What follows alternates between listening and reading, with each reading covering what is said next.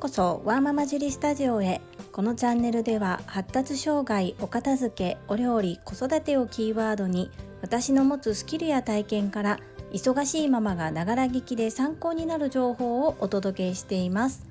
さて皆様いかがお過ごしでしょうか？本題に入る前にお知らせをさせてください。10月31日日曜日ハロウィン当日午前10時30分からデコ巻き寿司オンライン講座を開催いたします。幕絵柄はジャックオーラタンです。ジャックオーラタンとはお化けかぼちゃのことです。デコ巻き寿司ってなーにという方は過去の第6回目の放送またはインスタグラムが3枚に1枚デコ巻き寿司のご紹介をさせていただいておりますのでそちらをご参考になさってください。お問い合わせはインスタグラムのメッセージもしくは公式 LINE より承ります。そんなこんなで本日のテーマは日本が誇る発酵調味料の魅力についてです。最後までどうぞお付き合いよろしくお願いいたします。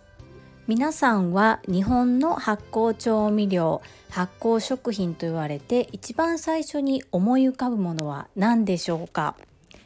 ちょうど1年3ヶ月ほど前に私は発酵食品発酵調味料について少し学んだんですがそれまでの私は発酵食品と言われると納豆で発酵調味料と言われるとお味噌ぐらいしか頭に浮かばなかったんですね。ただその学んだ後に一番衝撃だったのが麹というものの存在を知ったことです。えっと少し前に塩麹がブームになったのは皆さんご存知ですか？ブームに乗られた方いらっしゃいますか？私もどのようにそれができているのかもわからないままブームに乗ってスーパーなどで売られている塩麹を購入してでその塩麹の裏にあるようなレシピを真似て作ってみたりしたことはあったんですけどもまさかそれが手軽に自宅で作れるものだって夢にも思っていませんでした。そもそも麹ってどうやって手に入れたらいいのかもわからないし今でこそまあ若干納豆コーナーの近くとか、まあ、お店によって置いてるところは違うんですけれども乾燥麹などを取り扱っているスーパーもその塩麹の影響のおかげであるんですが実際それをカゴに取って購入されている姿を私はあまり見たことないです。ということはおそらくそれを買って何かをしている方の人口は割と少ないんじゃないかなというふうに思っています。そんな麹の存在もまともに知らなかった私が1年少し経った今麹がなくては生活ができないような状態になってしまっています。面白いですよね。人間って本当いつでも変わろうと思えば変われるんですよね。と何度も申し上げているんですけれども小学校2年生になる次男が発達障害グレーゾーンということで約1年半ぐらい前から食事を見直しております。そのうちの一つで可能な限り添加物を排除する。その中で麹が一役買ってくれています。具体的に申し上げますと納豆がすごく大好きな子なんです。で納豆も本当に安いものからピンキリでお値段もいろいろあると思うんですけれども超高価な納豆は毎日食べ続けるのは難しいので私の場合スーパーに売られている中で有機有機栽培ですね。有機と書かれていたりオーガニックというふうに書かれているものをできるだけ選ぶようにしています。それだとだいたい3パックで128円ぐらいで購入できます。まあ、100円を切ってることはないですね。有機栽培のものに関して言うと。さらに持ち帰って食べる際に中に付属のタレは使いません、まあ、それもあの化学調味料が入ってないよって歌っているもう少し高めの納豆とかも売ってるんですけどもなんかどうしても色つけるのにカラメル色みたいな感じで色素が入っていたり、えー、やっぱり保存を長持ちさせるための保存料が入っていたりするのでそれを取り除いてその代わりに醤油麹っていうのを足してます。私が醤油麹を初めて知ったのは昨年その発酵のことを学ぶ前だったんですけども学ぶ前はまさか自分で作れるとは知らずその存在を知ってどこに売ってるんだろうと思って必死で探したんですけどなかなか売ってないんですよ。でこれどうやって皆さん手に入れてるのかなと思ったらまあほぼほぼ作ってる方が多いですね。作ると言っても麹に醤油を入れるだけなんですよ。でその後自然発酵させるか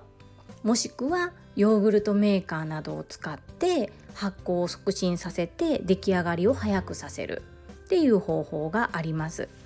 で夏この今あったかいですよねもう夏真夏は終わって秋になってるんですけども、えー、つい最近作ったものは1週間ぐらいでもちょうどいい感じに発酵されますね常温でも。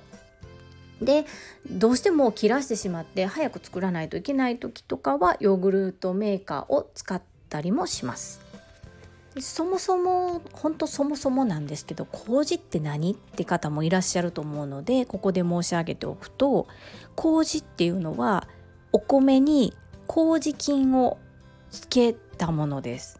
と納豆は大豆に納豆菌をつけて発酵させるじゃないですか。そういうイメージですね。お米自身に麹菌菌ですね。麹の菌をつけて発酵させたものですね。私が発酵を学ぶ前に発酵調味料イコールお味噌しか思い浮かばなかったそのお味噌なんですけどもお味噌を作るのにも麹が使われているんです。なので本当に日本の食を支えるもう本当に原点の原点が麹と言っても過言ではないですね。なのに日本人である私は麹の存在を知ったのが44歳の時というまあなんとも恥ずかしい話なんですけども、まあ、恥ずかしいと思わず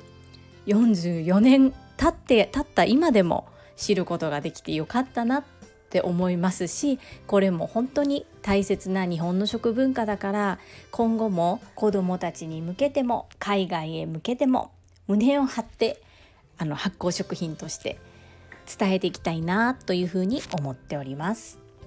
今日まさに塩麹が切れてしまって麹がちょうどあったので塩麹を仕込みました。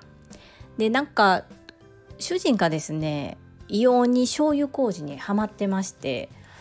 なんかあのご飯のあてあてって言ったらいいんですか？ご飯のお供がない時にもご飯に直接醤油麹をのせて持って食べ食べてましたね。まあ面白いなと思いながらあの好きなように食べていただいてますけども塩麹も本当に簡単でいつもは自然発酵させるんですが今日はちょっともう切らしてしまったのでヨーグルトメーカーで作っています今。ヨーグルトメーカーなんですけどね。ちょっと話がそれますが私その去年発酵を学んでヨーグルトメーカーを購入したんです。でヨーグルト一回も作ったことないんですヨーグルトメーカー買ってるのに。発酵調味料を作るためだけに買ったヨーグルトメーカーで。で実はヨーグルトも手作りしてるんですがそれは自分で作った乳酸菌を使って自分で豆乳を使って豆乳ヨーグルトにしています。ここの話もまた別の回にしていきたいと思います。豆乳ヨーグルトも実は次男のために学んで次男のために作るようになったんですが本当に悲しいんですけど次男に受け入れてもらえませんでした。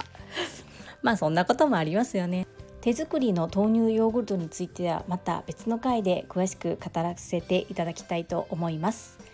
それでは皆さん本日も最後までお聴きくださりありがとうございましたママの笑顔サポータージュリでした。